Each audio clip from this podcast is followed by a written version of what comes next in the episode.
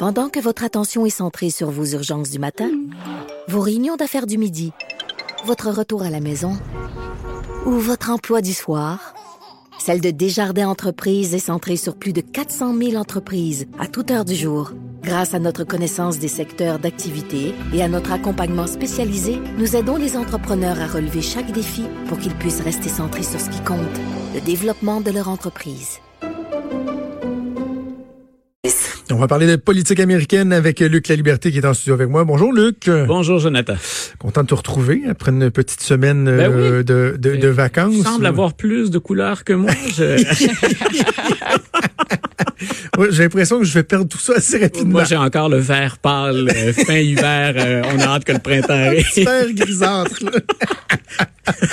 Ben, justement, les gens qui font la politique aux États-Unis, ils vont avoir aussi ce petit teint-là parce que Oh oui. ça va à un rythme effréné. Et là, ça se poursuit ce soir avec six primaires qui Ouais. vont se dérouler. Est-ce que ce soir, Bernie Sanders joue son va-tout, Luc? C'est-à-dire qu'il y a deux réponses à ça. Techniquement, il a les reins suffisamment solides, puis il a le budget, M. Sanders, pour tenir aussi longtemps qu'il en aura envie. Si Bernie Sanders décide de passer le message à ses partisans, nous allons filer jusqu'au bout du parcours et des primaires, et s'il le faut, nous nous imposerons à la convention. Il peut faire ça. Euh, en même temps, mathématiquement, ça se défend de moins en moins bien de rester dans la course si on perd ce soir, et ne serait-ce qu'au Michigan. Donc, euh, symboliquement, le Michigan, c'est important pour Bernie. C'est là où il avait confirmé euh, qu'il qu'il constituait une menace contre Hillary Clinton en 2016. Il s'était pas imposé par beaucoup, mais en 2020, des gens se disaient parfait, il. Et M. Sanders pouvait également se targuer euh, par rapport au Michigan de dire écoutez, je pourrais vaincre Donald Trump là. Euh, j'ai les chiffres nécessaires, je serais une menace sérieuse pour M. Trump.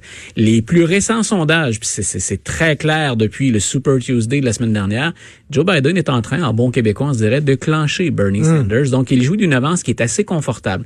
Ce serait donc pas étonnant que Joe Biden triomphe au Michigan ce soir.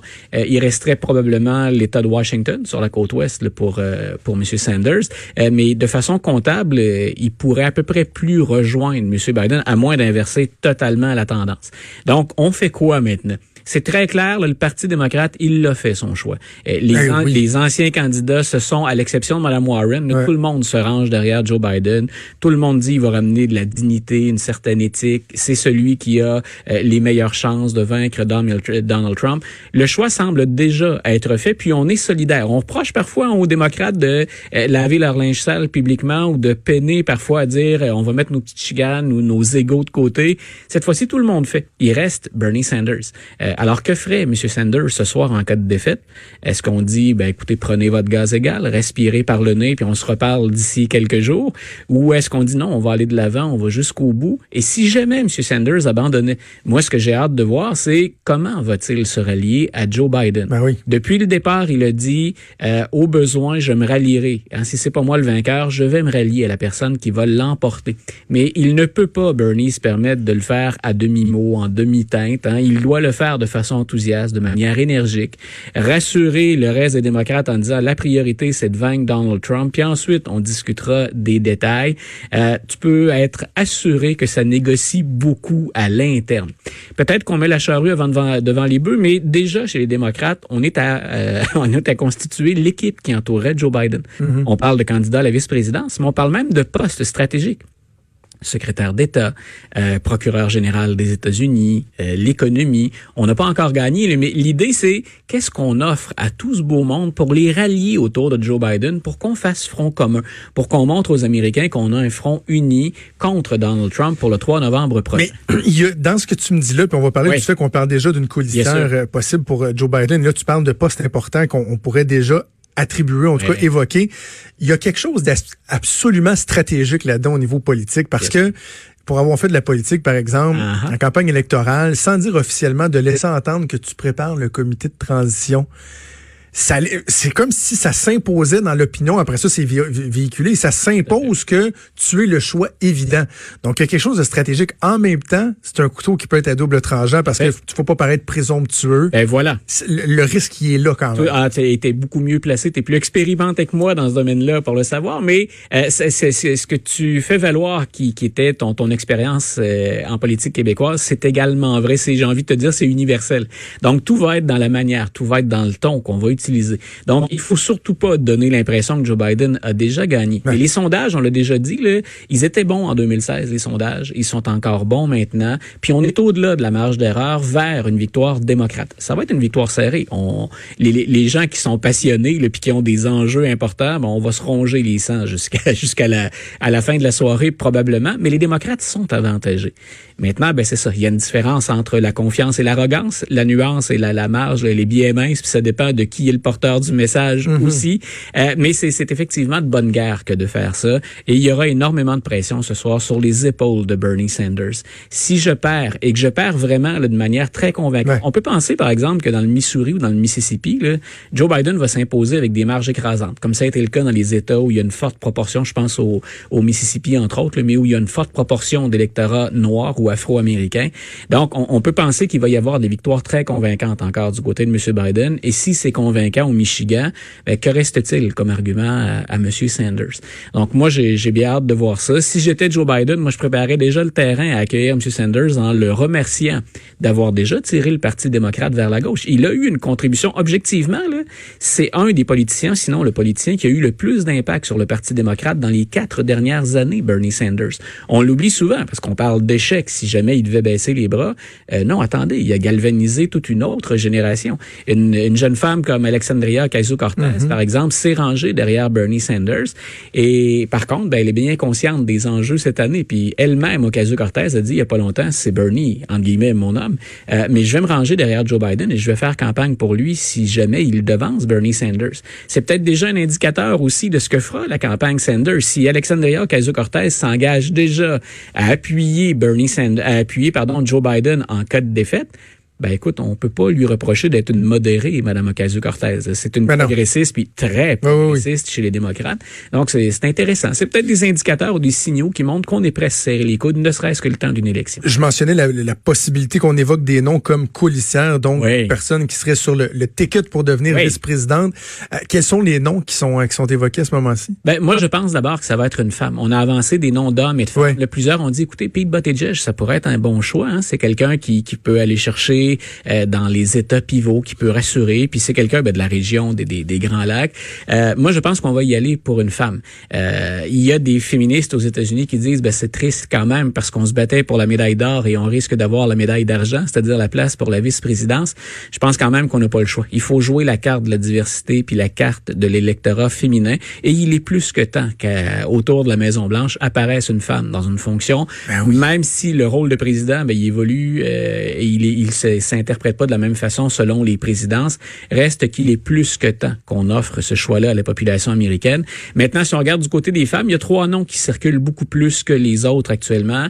Amy Klobuchar, qui vient juste d'abandonner puis qui vient de se rallier à M. Biden de façon convaincante, déterminée. Mm-hmm. euh, Madame Klobuchar, ce serait pas un mauvais choix. Entre autres parce qu'elle est du Minnesota, parce que son influence ou son aura, ça peut rayonner autour de la région des Grands Lacs. Le Michigan, le Wisconsin sont des, États voisins, c'est pas très loin. C'est une modérée. C'est une modérée, mais avec quand même un agenda bien démocrate puis à certains égards euh, progressiste. Là, quand on parle quand on parle des soins de santé, tout le monde va en parler chez les démocrates. On peut on peut se distinguer ou se différencier sur la façon d'arriver à une couverture universelle éventuellement, mais tout le monde va parler de ça. Donc, Mme Klobuchar, ça peut rassurer une partie de l'électorat américain.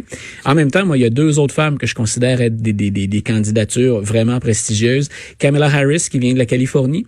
Euh, il y en a qui la voient dans le poste de, de procureur général, donc de ministre de la Justice. Éventuellement, ce serait pas un choix bête du tout. Euh, elle est redoutable, elle est expérimentée. Euh, on, on, souligne à de nombreuses occasions sa grande intelligence et en même temps la jeunesse relative, mais l'expérience en, en, politique. Ce serait un bon choix.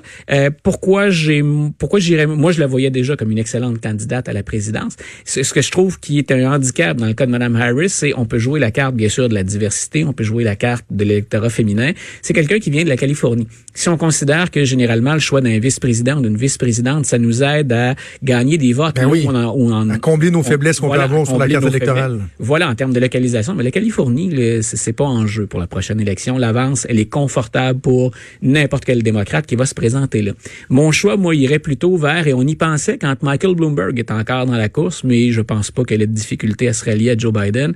C'est celle qui a fait campagne en Georgie pour le poste de gouverneur, Stacey Abrams. Mm-hmm. euh, c'est une progressiste progressiste, mais une progressiste capable, entre guillemets, de jouer en équipe, de se rallier aux positions d'un Bloomberg ou d'un Biden, par exemple. C'est quelqu'un, écoute, elle a des talents d'orateur qui sont indéniables. Elle arrive à galvaniser des troupes à peu près ou des foules à peu près comme le fait Bernie Sanders. Vous allez chercher le sud des États-Unis. M. Biden pourrait confirmer une fois de plus aux Afro-Américains, non seulement j'étais avec Barack Obama, mais je vous ai entendu, je vous avais dit que je vous considérais et maintenant vous avez une des vôtres sur l'étiquette.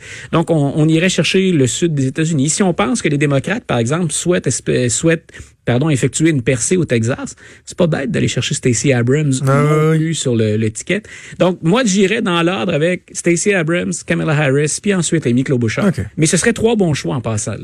On, on ferait pas de grosses erreurs en optant pour une de ces trois femmes. OK. Un mot en terminant sur euh, des annonces euh, possibles de la part du président américain euh, Donald Trump sur la gestion du COVID-19. Bon, on a vu le comité qui a été mis en place avec le, vice-président Pence à sa tête. Des reproches qui ont été adressés aux États-Unis au niveau du dépistage, mais Là, on sent que le président américain aussi s'inquiète de l'aspect économiques, notamment des mesures économiques qu'on veut annoncer pour, ce que j'ai entendu dire aussi, soutenir euh, les entreprises.